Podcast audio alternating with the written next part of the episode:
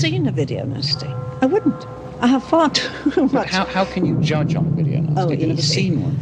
I actually don't need to see visually what I know is in that film.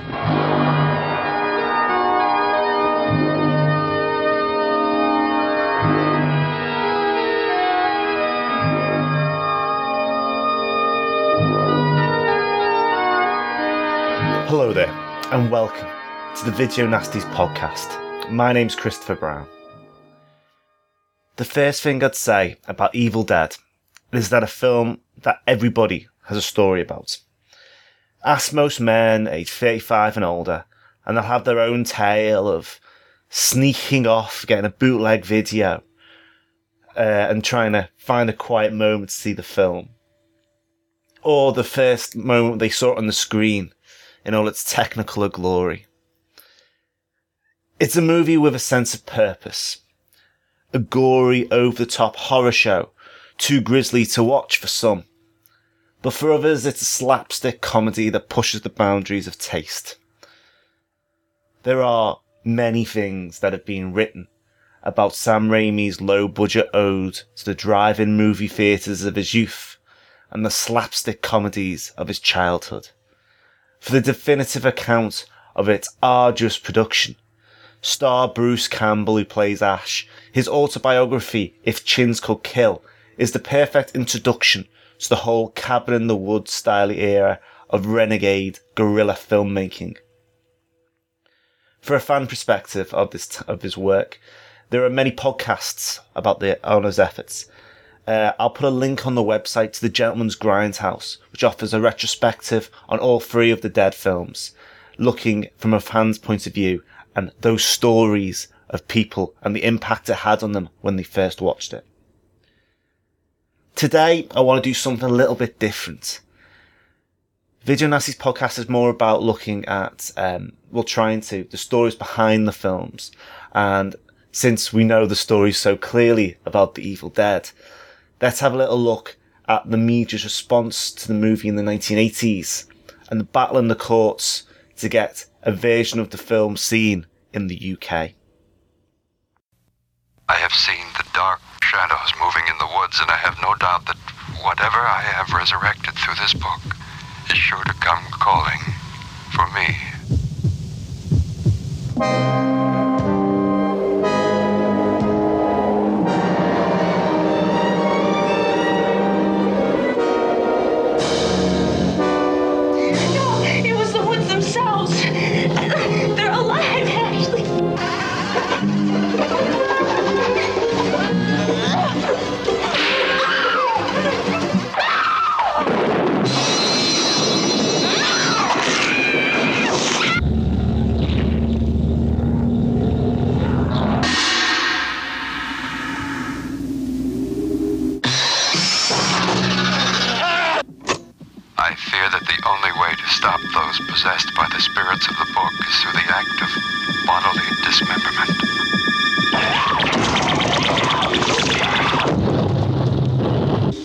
Don't care what happens to her.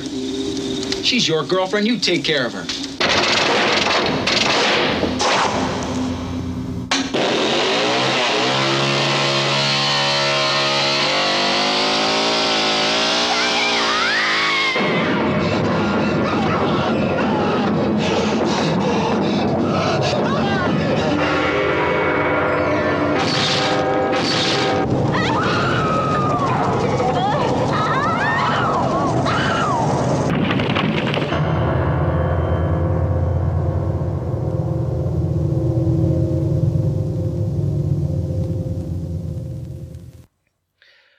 Part of the Evil Dead's reputation is uh, comes is is is the, is the highlight of the package. One that can be summed up by this quote from a report on page two of the Daily Mirror in October seventeenth, nineteen eighty five. The piece by Peter Seen, which quotes from a report but does not say where that report comes from, says the following. A boy of 11 who watched The Evil Dead wet his bed for the first time since he was a baby and woke up screaming. The disturbing findings are revealed in a report today by a team of psychologists, child doctors, and education experts. They discovered that 45% of children aged between 7 and 17 have watched obscene nasties. Evil Dead was one of the movies picked in a sizzle reel of video nasties horrors that were showed to shock MPs into action. In this case, censorship. It was late in 1983, and Mary Whitehouse of the National Viewers and Listeners Association screened excerpts from The Evil Dead, along with another a number of other video nasties, to a large number of MPs at the House of Commons. She branded The Evil Dead as the number one video nasty, although admitted never having seen it or many of the other titles she was campaigning against. Now, Newspaper reports said that MPs walked out of the screening, unable to take the horror they were seeing. If they'd walked out because they were too horrified, bored, or sick of Whitehouse's bullshit, we'll never know. But 22 minutes of the worst bits of the nasties would be pretty difficult for most people to stomach anyway, without a context. Evil Dead eye, eye gouging, tree rape, ankle stabs, but the rest of the movie, to put it into context, would make you think the movie was a very different proposition than it actually is. But first, we need to go back to August 1982. According to the BBFC's website, the following. Reaction within the BBFC was divided between those who felt the film was so ridiculously over the top that it could not be taken seriously, and those who found it nauseating. Realising that there was likely to be an equal division of opinion amongst cinema audiences, the BBFC's director at the time felt that the best course of action would be to tone down the most excessive moments of violence and gore. It was hoped that cuts could retain the film's humour whilst neutering the most graphic violence. In total, 49 seconds of footage was removed, taken from several scenes, before an X certificate was awarded. This included reducing the number of blows with an axe, reducing the length of an eye gouging, and reducing the number of times that a pencil was twisted into a person's leg. While the media furore grew in scope, Evil Dead became one of the films that was quickly at the centre of the trouble one of the biggest sellers in 1983 with 50,000 copies sold at £50 a time. With its lurid cover of a possessed woman and its growing notoriety, the film soon came to the attention of the police. Police raids worked their way up the supply chain to the video industry, to wholesalers, and to the distributors, which included some big names at the time, such as Thorn, EMI, and Intervision. Palace Video was also raided at their headquarters at the Scala Cinema, even though The Evil Dead had been passed and certified by the BBFC. It is said that the manager of Palace's marketing, Erwin Rappaport, whose brother of actor David Rappaport, had every copy of The Evil Dead removed from the property and hidden in a local church. Enraged when they came out empty handed during the initial attempt at the Scala, Law and Order then descended on the main warehouse, from which they removed the film's master tapes, and a case against the film was prepared by the DPP. This information is according to bookofthedead.ws website. That they, it says that shop owners were frightened by maximum sentences of twenty thousand pounds and two years in prison for breaching Section Two of the Obscene Publications Act. The Evil Dead become one of the movies to be prosecuted under the scene publications, but mainly because uh, defences were not gathered in time. Palace was a major player, and Evil Dead was a key part of the company's business. In January 7th, 1984, the owner of Cambridge Video Club was tried at Peterborough Crown Court on charges uh, under uh, Section 2 of the Obscene Publications Act, but was uh, um, he was cleared on the Evil Dead but found guilty on the burning. This was the first time that Thorn and EMI and Palace had attempted to to mount defences. Obviously, with the burning, it was a bit more difficult that that uh, from there on in for for the for uh, Thorn to then um, defend itself. In January 6, 1984, MCD Video Play is tried but acquitted on similar charges. And then in May 1984, Leeds Crown Court found Barker's videotape centre not guilty of obscenity infringements related specifically to the Evil Dead. Following this trial, on May 25th, R. Duncan and R. Rice, who were solicitors for Palace, wrote to the DPP asking that, the, in light of that recent acquittal, all remaining charges against the Evil Dead would be dropped. On June 1st, DPP responded by saying they will ref- refuse to drop any pending charges and continue with further publications. It's a seven. What suit? Um, diamonds. Uh, no, no, no, wait. Um, hearts. Oh my god, seven of hearts, you're right. Hey, Ash, I guessed the card right. Yeah, truly amazing, Linda. I don't know. I don't know, but I think it's really some sort of extra sense or something. You know, like ESP. Okay, try this. Okay, um, it's a seven. I don't believe it. Of spades. Queen uh, of spades. Four of hearts. Eight of spades. Two spades. Jack of diamonds. Jack of clubs. Why have you disturbed our sleep? Awakened us from our ancient slumber. You will die! Like the others before you. One by one we will take you.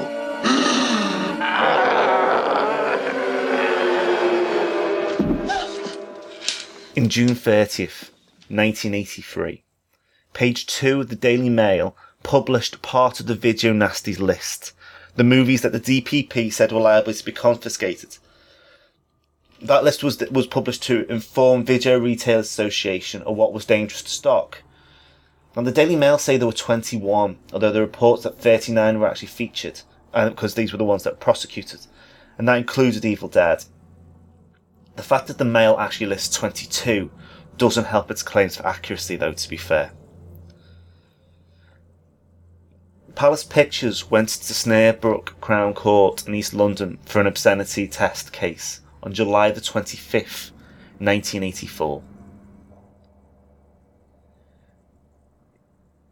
Basically, um, as a point of, of English law, an outcome of a normal court case would only apply to those defendants in that trial and would not have any real wider significance for other cases. Which meant that Evil Dead could be repeatedly uh, brought to trial for um, for obscenity, on like on, on, on an ad hoc basis, um, regardless of the findings of previous hearings, even in the same courtroom held by the same judge.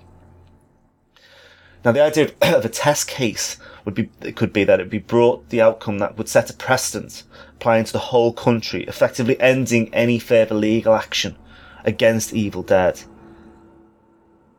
Obviously, the stakes were higher for Palace, but it couldn't possibly continue to try and defend itself on so many fronts. During the period while this was going on, journalist Peter Nichols in the Times was brutal in talking about the DPP's actions. On the 20, December 23rd, 1984, in the Times, the following was published. Why was a considerable sum of public money spent on a failed attempt to prosecute a film which the censors had already decided was acceptable for adult audiences? The case was not a freak. The Director of Public Prosecutions has authorised a number of prosecutions of certified films in the past two years. The schlock parody The Evil Dead, which premiered at the London Film Festival, has been prosecuted in Leeds and Bournemouth as being obscene. In both cases, the prosecution failed. Yet now it's to be prosecuted again. Why is it that what is good enough for a film censor is not good enough for the police? The case was spread over four months with various court dates. Even director Sam Raimi flew all the way over to testify on behalf of the film, but was not allowed to testify basically because um, it, the judge agreed that what he had intended this film to be was not relevant to if it, whether it was obscene or not. A screening was arranged for the judge and jury. A tense moment, no doubt. Having seen it, the judge stated that he didn't regard the film as obscene and there was no case to answer. And with that, the case was unequivocally dismissed on November 7th, 1984. Okay, shh. Listen to this. This is the tape I found downstairs. It has been a number of years since I began excavating the ruins of Kandar with a group of my colleagues. Now my wife and I have retreated to a small cabin in the solitude of these mountains. Here I continued my research undisturbed by the myriad distractions of modern civilization and far from the groves of academe.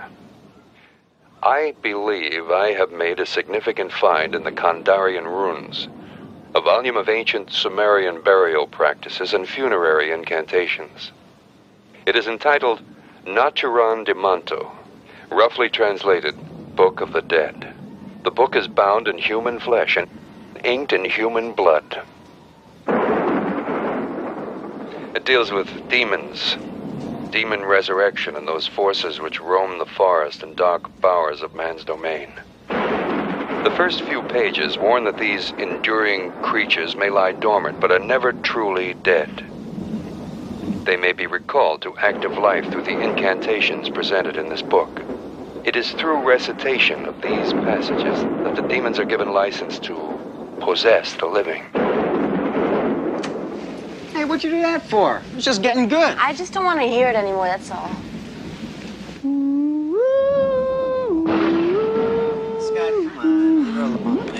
Hey, come on, I just want to hear the rest of it. No big deal. Tatra amistrobin hazarta. Tatir mano mansizon hazan sobar. Samanda robza. Dar his hiker dans de rodza. Ganda. Shut it off. Kanda. Shut it off. Kanda.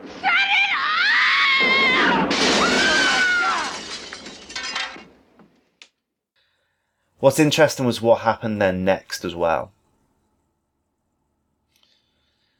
Following the verdict, the presiding judge, Judge Owen Stable, was quite scathing in his criticism of the DPP and its persistence in bringing charges against the film in the face of it being found, repeatedly found not guilty verdicts at, at jury level.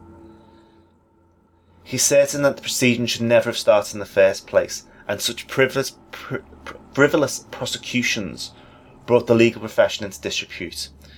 He referred to the film's highly successful theatrical run at 193 cinemas nationwide, and also the fact that some 40 cases had been tried against The Evil Dead, with the defence involved, resulting in only two convictions. Nick Powell of Palace Video received a letter on August 22nd, 1985 from New Scotland Yard, informing him that The Evil Dead would be pulled off the DPP Video Nasties list that September. Accompanying the letter was a copy of a directive sent out to chief constables from the Di- Director of Public Prosecutions, instructing them that any cases pending against The Evil Dead should be dropped. And The Evil Dead was duly removed from the Video Nasties list by the DPP that September. But our story doesn't really end there. See, the film didn't actually resurface until 1990 on home video. According to the BBFC website, a decision on The Evil Dead was put off until 89, by which time the initial furore about the film had died away. Nonetheless, given the notoriety of the movie and the fact that it was the BBFC's cut and approved version that had been subject to prosecutions, it was decided that further cuts would have to be required before issuing a certificate for, for video release. The BBFC needed to arrive at a noticeably different version of the film to avoid classifying something that had been found obscene in the courts. So, in many cases, scenes that had already been subject to cuts for cinema release were subjected to slightly deeper cuts. However, some scenes that had previously been approved intact for cinema release were now also reduced. Most famously, this included the sequence in which one of the female's characters is assaulted by a tree. In total, a further 1 minute 6 seconds were removed from the video version, meaning the Evil Dead had now been cut by a total of 1 minute and 55 seconds. I have a feeling that for many of the people who listen to to this, that might be the version that they remember watching. It's certainly the version I remember. Um, it takes a lot of the uh, the extreme fun out of it, and of all of all the movies, a slightly neutered Evil Dead is a terrible shame because it revels in its shocks and horrors, and you know, and I know it, it, they try and just tone it down rather than um, you know cut so, quite so much, but uh, it's that element that's that's being toned down that kind of is is a real shame here because how can you have a film that is deliberately trying to push the boundaries when you take those boundaries away? Or push you move them for closer the truth you know what i mean? Now we kick into 2000 and finally an uncut version of the film was resubmitted to the bbfc by anchor bay. The bbfc recognised that standards had changed since 1990 and certainly since 1982 and the modern audiences were far more accustomed to the excesses of horror fans, of horror films. Compared to films like Scream, Evil Dead now looked rather tame, which I think is interesting. Um, that's from the BBFC's website, Dan. I'm not convinced that's true. I think in comparison to, compared to something like Hostel, it seems quite tame now. But and uh, this is because mainly because the effects are, are, are quite so, uh, you know, quite very cartoony, and obviously, but that's quite a deliberate decision on the film. I think it still has the ability to shock, but um, I think that's more, you know, th- there's an element you're meant to laugh along with it as well. So, by November 2001, Evil Dead had actually been shown uncut on UK television. And to be fair, now I think it's just seen as another classic horror film on the shelf. But the film's impact is still well known to this day. Take, for example, uh, Sam Raimi, who's now a Hollywood A-list director, making three Spider-Man movies and the latest Oz movie for Disney. Hilariously, I think a lot of movie fans have been able to pull out similarities to the Evil Dead sequel, Army of Darkness, in terms of the way the story structure is, and Oz the Great and Powerful. Despite only costing $350,000 uh, and being financed by friends and family members of the cast and crew, the film is now subject to a glossy American remake with a budget of $17 million that was released in the US this weekend and released in the UK next. A sequel for that movie has been announced even before the first film was released. For fans of the original, Evil Dead is a midnight movie favourite, and there are plenty of stories, including my own, being a young man and watching a dodgy a copy uh, that had been watched far too many times already of the film.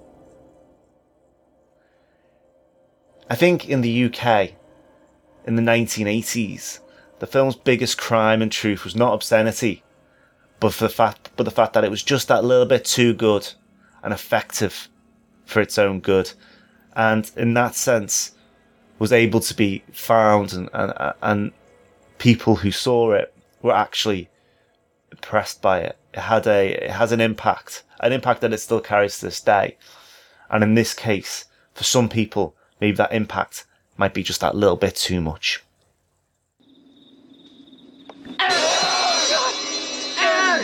Oh my God. Oh, Help me. Oh, help. Yes. Did you? Oh.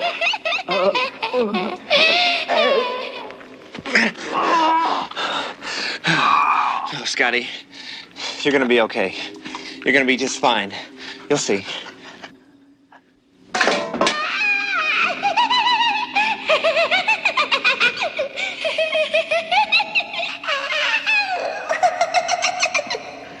Ash, it's not gonna let us leave. Cheryl. Cheryl was right. Oh, we're all gonna die here. No, we're not gonna die. We're all gonna die. All of us. No, we're not gonna die. We're not gonna die. We're gonna get out of here. Now listen to me, Scotty. Is there a way around the bridge? Scotty, listen to me, please, for God's sake! Scott! Come on. Ash. Ash, I don't want to die. You're not gonna leave me, are you, Ash? Are you? I don't want to die. You're not gonna leave me here, are you? Are you, Ash? Scotty, now come on, listen to me, for God's sake! Is there a way around the bridge? There's a way. The trail. But the trees, Ash. Hey, no. Don't you see, Ash? Alive!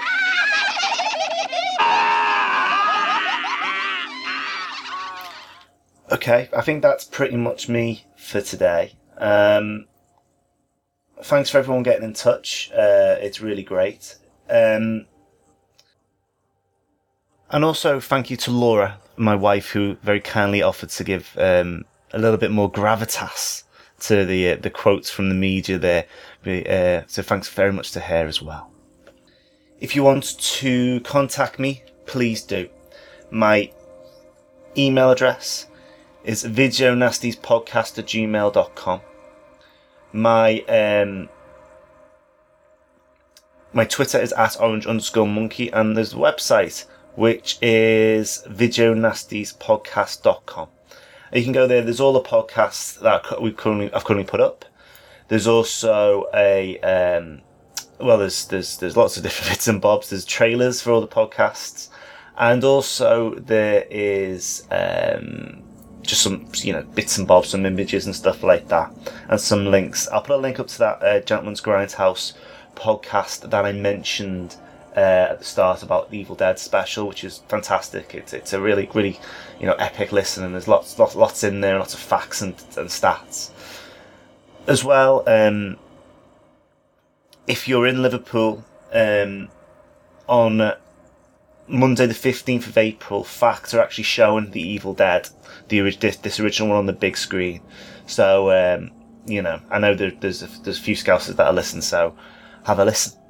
Um, also, if you live in London, the um, the Ritzy Picture House in Brixton has uh, late night showings on uh, April the 19th and 20th uh, of, of, of the Raimi film. So if you want to get involved and, and go and see it there, if you live in the capital, that's your best bet there as well.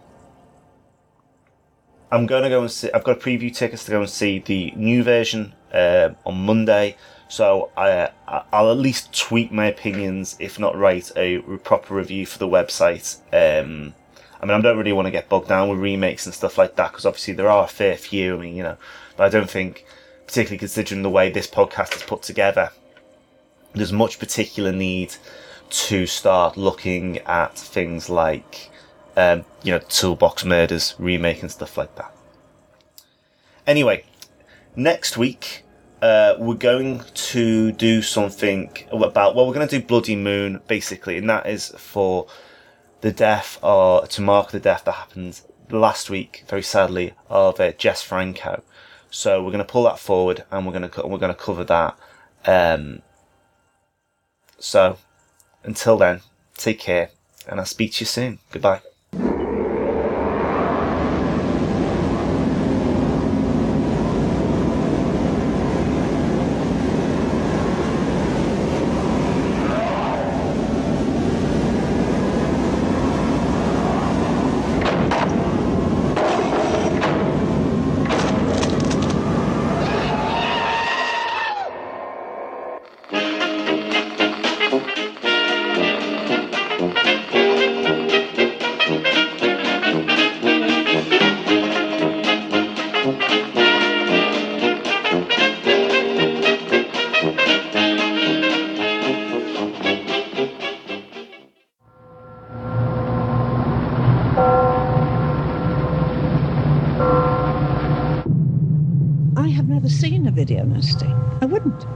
Far too But much. how, how can you judge on a video nasty? Oh, You've never seen one. I actually don't need to see visually what I know is in that film.